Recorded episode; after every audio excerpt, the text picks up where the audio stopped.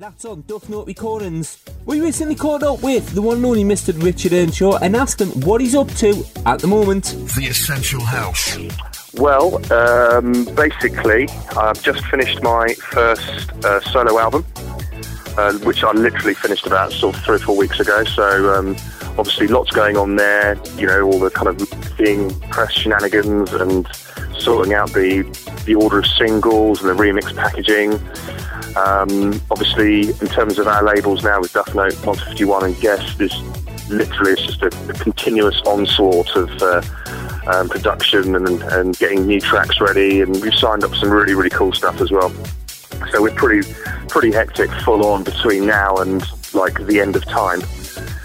Um, and yeah, loads of remixing as usual. So yeah, it's just a proper full on uh, sort of 25 hour day in the studio ready for us. Stereo Sushi, food for the soul. On the back of the label thing, who actually influences your remix style? Who influenced my remix Yeah. style? Um, that's a tricky one. Uh, that's I don't know really. I mean, I was always. I mean, I'm, I'm a, a pianist by trade. You know, I've I've been playing for like 26 years now, I think. Um, and a lot. I was classically trained. I moved into jazz, and I basically played live jazz piano. That's what I did. Um, and in my spare time, I used to mess around with computers, um, making electronic music. Not too dissimilar to how the Spirit Chaser sound has kind of formed over the last sort of 10 years. Um, so it really was literally throwing the two together. Um, and at the same time, kind of hearing, um, you know, going to clubs and, and stuff like that, and hearing some of the, some of the early kind of house music. And then I kind of realised, oh, hang on a second, this is what I'm trying to do. Because I'd not really kind of immersed myself in the industry at that point. I was very much just like in my room, you know, 15, 16 years old, sort of messing around. And it kind of like built up from there, really. The Essential House. So, on the back of that, do you prefer actually being in the studio or do you prefer actually going out DJing yourself?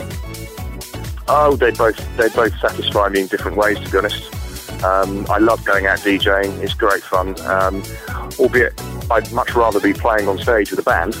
I must admit, you know, doing all that kind of stuff live um, because I think there's, you know, from a musician's point of view, for me personally, you know, there's such a connection when you've got a whole bunch of guys on stage and you're creating your music, and it gives you so much scope to kind of elaborate and expand on themes and ideas. Whereas obviously, um, when you're DJing, it's more difficult. You know, obviously you've got all the newfangled technology, you know, loop systems and all this stuff that you can do on on software, but it's still not quite the same.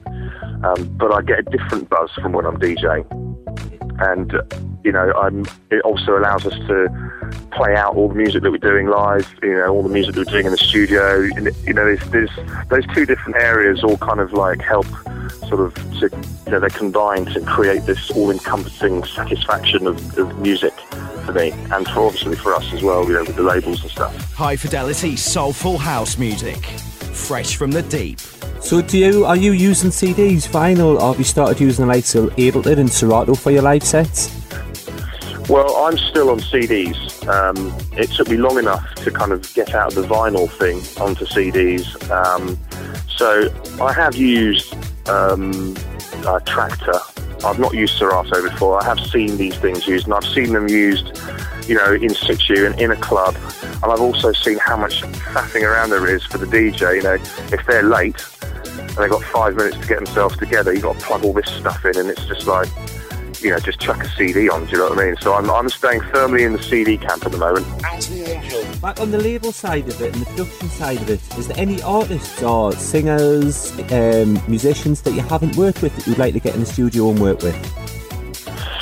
There's literally, I mean, there's there's such a huge list of people we'd love to get involved with, um, you know, writing, recording, and stuff. But it's, I think, uh, you know, I mean, I what a what a, a dream of mine would be to do something with Stevie Wonder, but the chances of that happening are slim to bugger all. Do you know what I mean? So it's like, you know, with at the, moment we're just kind of sort of moving forward um, with everything that we're doing, and, and we're really fortunate that we have worked with some amazing people. I mean, I've worked, I mean, on my album, I mean, I've, I've had the privilege of working with the likes of Roy Ayers, uh, Jocelyn Brown, Ursula Rucker, Carleen Anderson, Kenny Thomas, um, and some of the some of the local people, and also guys, you know, in, in the states. You know, it's it's been an amazing experience.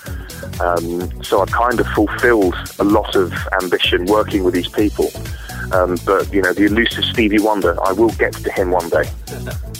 Go up there- Somehow, I'll get to him. Just go and start. He's over. we share the same. We share the same birthday as well. We're both born on the same day, so That's an omen. Surely there's something written in the stars somewhere. You know, Mystic Meg with her crystal balls, or whatever, can just say, "Yeah, one day you will work together." www.myspace.com forward slash stereo sushi HK. Have you got any DJing gigs yourself coming up over the next few months? Uh, yes, I am. Well, I'm actually playing in Switzerland this weekend, um, in Zurich, and then what are we? look- Sort of October. I'm playing at ADE um, on the 24th, I think it is, the Friday the 24th, which could be a cracking gig. Uh, that's I'm playing with um, Jamie Lewis, uh, Panavino, DJ Meme, um, some of the guys, um, the residents there, which is going to be awesome. Really looking forward to that. Um, also playing in Dubai the following week um, on a Thursday, quite randomly. Um, and then November and December, I'm kind of tinkering with dates at the moment. Nothing is confirmed. Um, and then I'm back out to Australia and Asia after the new year. So uh, yeah, it's all all very hectic. High fidelity, soulful house music, fresh from the deep. So do you actually get time to go away on holiday then have time off from the studio or are you just constantly working and then you get a little bit time off when you go for gigs? Um, well, I mean, I mean, if I do things like you know when I when I go away, I mean, I, I've I've been to Australia a few times now, and I tend to go for two or three weeks. Um, and it's kind of a bit of a holiday for me as well. You know, it's, it's my time out of the studio to kind of recharge the creative batteries. Um, but obviously, you know, we, myself and my wife, we try to get away as much as we can. But um, this year, I mean, we were pretty stupid to even think this, but we thought we would just actually stay in this country. Um, we thought, you know, because last year we went away to Bali um, for a couple of weeks where I happened to have a gig as well, but then we kind of tied it all in together, which is really nice.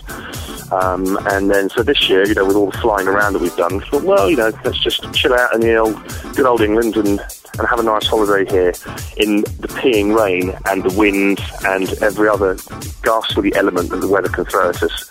So we're not doing that next year. We're going away somewhere. Well, I mean, the only thing I can say that's a bit of bonus is I have amazingly lush green grass in the garden.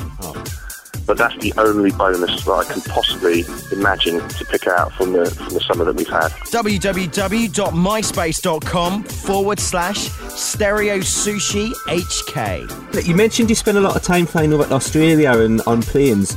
Do you take an MP3 player or do you sit and actually do studio work on the plane? And if you are do take an MP3 player, what do you actually listen to? What type of stuff do you listen to to relax?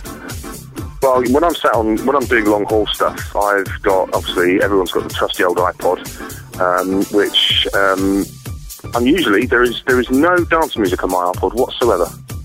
Yeah, it's all just kind of you know soul and jazz and some some rocks, you know, and basically, I, you know, my, my taste is so kind of um, varied. So I listen to basically anything as long as it's good. I don't, you know, I will listen to it. Um, so I've got that, and I've got my PSP, of course. So I always take a selection of new games. I always treat myself to a couple of uh, uh, games when I'm in the old GT3, just to kind of occupy my time, which is nice. Um, but work-wise, no. I mean, I, I mean, I use I use Mac in the studio. Um, I, at this stage, I've got a PC laptop, um, but a lot of my inspiration when I'm in the studio comes from working with all my outboard gear. You know, I've got you know a lot of outboard rack stuff, analog stuff, and you know nice you know pianos, and, and that's where kind of things start off for me. And so to not have that, I'll just be sitting there in front of the blank screen, just thinking, well, you know, what have I got to play with? You know, some samples that everyone else in the world has used. So I kind of use the time on the plane, just a bit of non-music time for me, which is not very often because every every day is always something to do with music. So it's you know I actually kind of look forward to long haul flights in a funny old way, just to, to to be you know nobody can phone me. I can't phone anybody. There's no emails. There's nothing. That's that one time that you can actually sit there and complete kind of non-contactability. Stereo sushi, food for the soul. Finally, there's a DJ competition, a remix competition running at the moment on one of your tracks. Can you tell me a little bit more about it and how people can enter? Yeah, definitely. Well, basically, um, we have joined forces with Stereo Sushi, um, who obviously, you know, we've um, they've been great supporters of our music, including um, tracks on um, previous compilations over the years, and obviously on Hed Kandi as well. And uh, so it was kind of put in motion to do a kind of collaborative remix competition. Um, and the track that we have decided to use is Unbelievable, that I did with Angie Brown. So uh, yeah, you can literally just kind of go onto the website, download all the parts, and uh, start firing your remixes over. So um, we're looking forward to going through all of the uh, submissions, and then um, the obviously the winner will receive some uh, stereo sushi gear, and and also um, will be considered for inclusion on the full release of Unbelievable, which will be sometime in October. So uh, yeah, really looking forward to that. See, uh, you know, all the all the uh, sort of the, the, the more unknown, unknown, you know, unknown people I'm quite looking forward to um, hearing stuff because there's, it's very difficult to break into the into the industry these days because um, there's so much flying around. So hopefully this will help kind of give the opportunity for some producers to work with some. Obviously, Angie's vocal is superb, so you know it might be just what they need to kind of you know tie everything together and actually submit something that's uh, that would be great to put out. www.